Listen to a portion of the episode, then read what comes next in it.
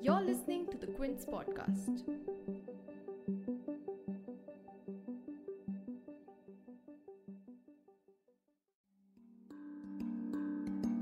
So this entire project seems to be like it started on a whim. And that whim is being supported by something or the other, but it is not supported by science at all. And now the most disappointing fact is that even the court has supported that whim. How does a tourism infrastructure project suddenly become a concern of the Ministry of Defense in India? This is the question which every environment activist in the country is asking about the controversial Char Dham Highway Development Project which has been riddled with ecological violations ever since its construction began in 2016. The rupees 12,000 crore highway expansion project aims to widen nearly 900 kilometers of hills in Uttarakhand to provide all-weather connectivity to the state's four major shrines: Badrinath, Kedarnath, Gangotri, and Yamunotri, all in the upper Himalayas and all in very ecological sensitive zones. Now, the project from its start had a clear motive to provide easier access to the shrines. But over the years, with each ecological concern raised by activists in the Supreme Court, specifically targeting the petition to widen the roads beyond the Ministry of Roads and Transport 2018 mandate of 5.5 meters, the project curiously has also moved into the ambit of national security. The Ministry of Defense, in an affidavit in 2020, claimed that the roads need to be 7 meters wide to ferry essential arms and ammunition to sensitive border areas, giving the rising China threat at the border as a reason. And while the Supreme Court noted the environmental concerns regarding the project, it agreed to the requirements of quote unquote national security nonetheless, and essentially set aside its 2020 judgment where it denied the Ministry of Road and Transport the same thing. And activists and NGOs petitioning the widening of the highway project have been baffled by the Supreme Court judgment given that it does not provide any credence to what they have been saying for the past few years or the hundreds of landslides which have occurred in the region due to the project. So, in today's episode, I will take you through why this highway project has been so controversial and the recent Supreme Court judgment. To help me navigate why this project is so problematic is Malika Bhanot, a member of the Ganga Ahvan, a citizen forum working towards conserving the Ganga and the Himalayas. You're tuned in to The Big Story, the podcast where we dissect the headline making news for you, and I'm your host, Himmat.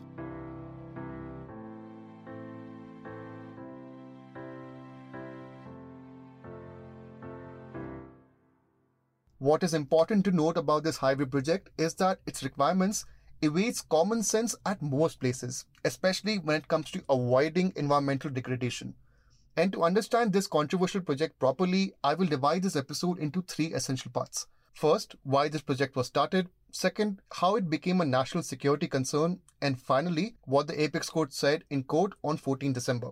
We are following this structure to make it clear why this judgment is so problematic. So let's begin with why this project was initiated. As I stated earlier, the project began as a road connectivity project for pilgrim tourists for the four shrines in Uttarakhand. However, the expansion was challenged by an NGO and the residents of the Garhwal region for its potential impact on the Himalayan ecology. And in response to this, in 2018, the Supreme Court constituted a 26 member high powered committee to examine these issues. However, what emerged from this were two contrasting reports in 2020, with one being the quote unquote main report by Ravi Chopra, a noted environmentalist who led the committee, and three other people, and the other report was by the other 21 members.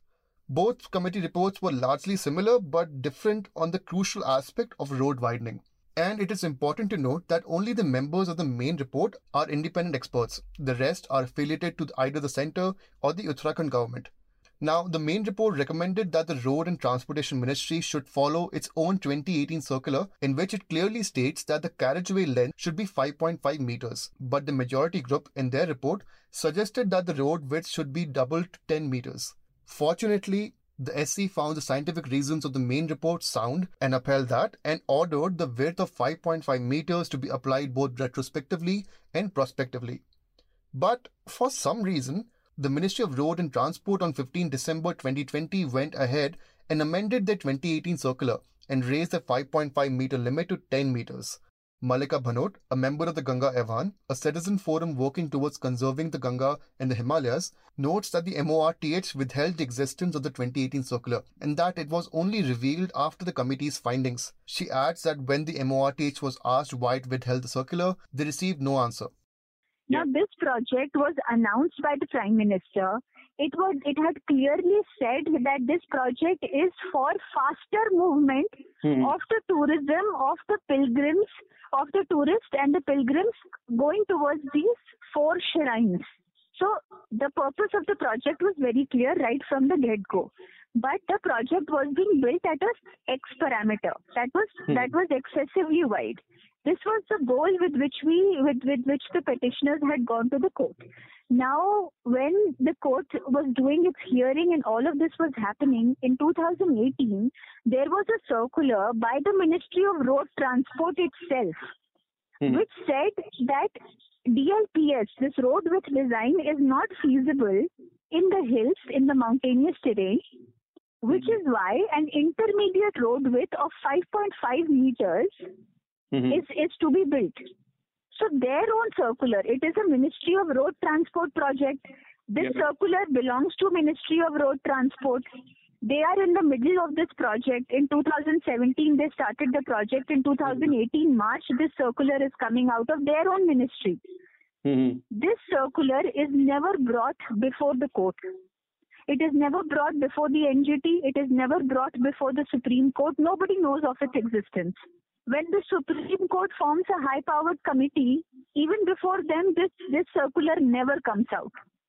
When Hmm. finally it comes out at the fag end of the committee report, then the committee is appalled because they are saying that we spent one year trying to investigate you and Mhm. telling you that you need to reduce the road width in order to reduce the landslides that you are triggering. Yeah. Then why is it that you are hiding this most important circular from us? They have no answer to this. Which is why the Supreme Court had said that long story cut short, just follow your own circular. Mhm. That was the September 2020 order, which is intermediate road width of 5.5 meters.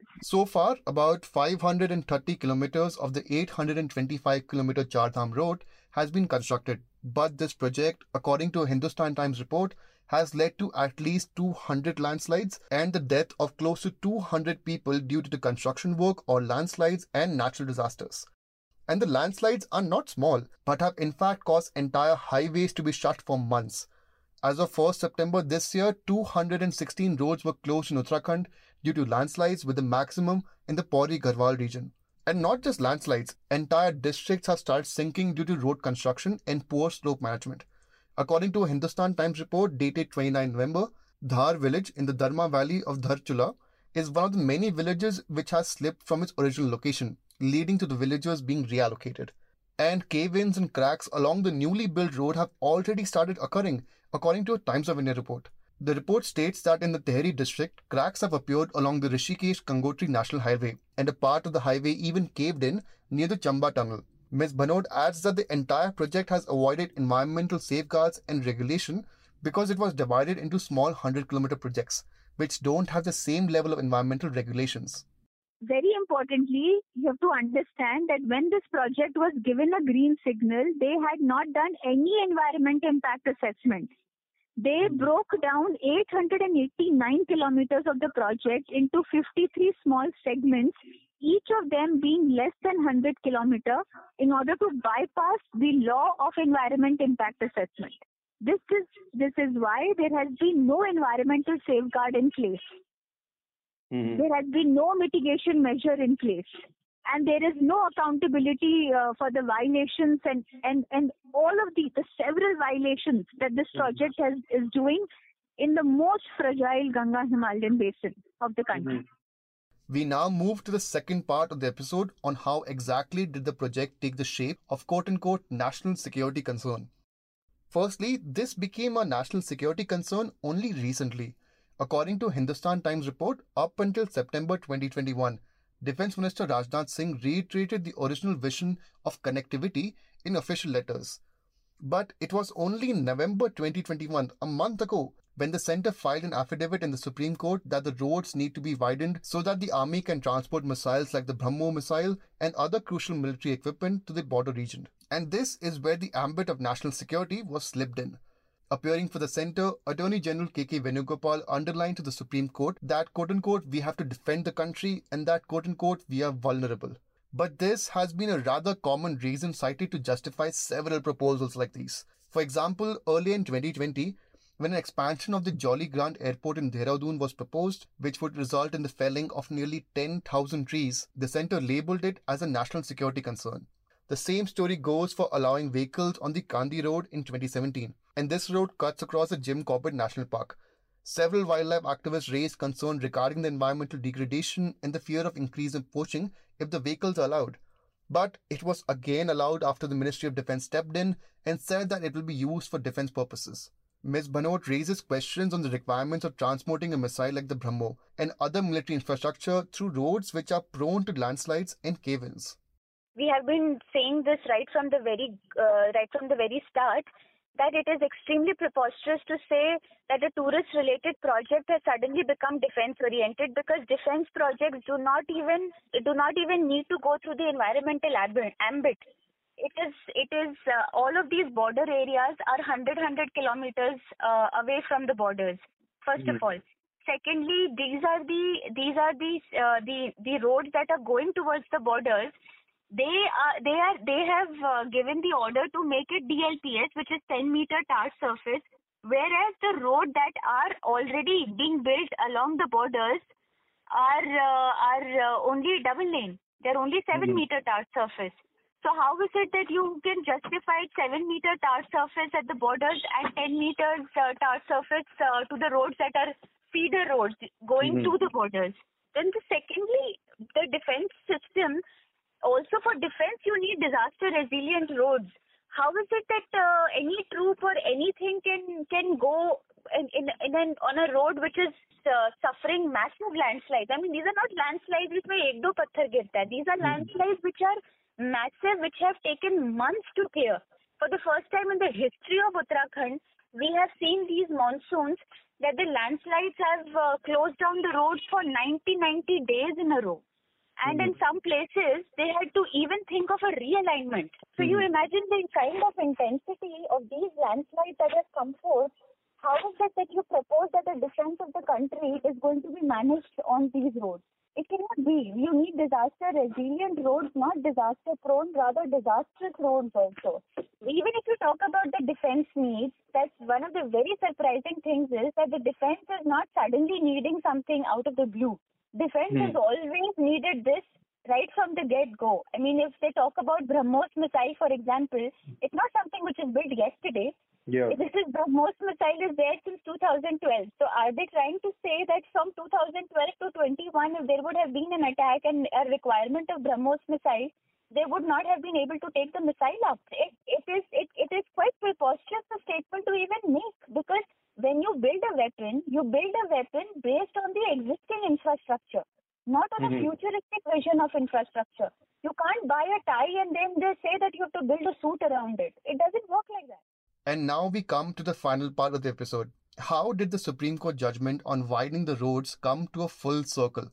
While earlier in 2020, the Supreme Court clearly stated and upheld the main report of the high powered committee that the Ministry of Transport should stick to its 2018 circular, the same court spelled out the complete opposite in its order on 14 December. In its order, the bench observed that, quote, it cannot second guess the infrastructure needs of the armed forces and that the submission of the appellants require the courts to interrogate the policy choice of the establishment which is entrusted by law with the defense of the nation. And what is also concerning is that the court noted the environmental concerns of the project, but still gave a green light to the entire project. So essentially, the court was in favor of the 10 meter widening of the road, which is a 7 meter double line carriageway and a 1.5 meter paved shoulder on either side, which is what the MORTH amended the circular to in 2020. Reacting to the SC judgment, Ms. Bhanot said that it is extremely disappointing and appalling given that the entire judgment has come out in isolation since it does not address the safety of residents, security of tourists and pilgrims, for which it was being developed in the first place. We feel that it is extremely unfortunate and very disappointing that uh, the the court has has uh, has has taken this direction mm. to hmm. allow such excessively wide roads in the Himalayas uh, what is what is appalling is that the that uh, the the entire judgment has come out in isolation. Mm-hmm. Uh, it has negated all the se- very serious environmental concerns, very serious uh, and deleterious disasters of the past. It has it has negated all of the facts and the realities on ground in terms of the landslides that are being created because of this hill cutting in terms of the in, in terms of the loss of the water sources because of the mud dumping Hmm. in terms of the excessive deforestation that has happened because of this project so on and so forth. So there have been a plethora of environmental impacts which have all been negated which have all been side sidelined. And all of uh, that uh, in in in completely in, in ignoring all of that the program uh, the, the project has been given a go ahead. In isolation keeping the national security in mind even if you do keep the national security in mind which is again very shocking because what we were proposing what we were suggesting what the environmental uh, scientists and the concerned individuals were suggesting were essentially was essentially uh, a, a, a, middle path. And even if uh, even if the matter of national security had come into the picture, there was a possibility of finding a middle ground, and that we feel has not been ventured upon, and uh, which is very unfortunate and disappointing. Just a month ago at COP26 in Glasgow, Prime Minister Narendra Modi spoke in favor of disaster resilient infrastructure for small island nations. He said, and I quote, that the last few decades have proved that no one is untouched by the wrath of climate change. Whether they are developed countries or countries rich in natural resources, this is a big threat to everyone. End quote. But the question here is is the government short of practicing what it is preaching to the entire world? If you like listening to this episode, please subscribe to The Big Story for episodic updates. We're available on Apple, Google Podcasts, Spotify, JioSaavn, and most of the other popular podcast streaming platforms. For other podcasts, please log on to the Quint website, and for any feedback, please shoot an email to podcast at thequint.com.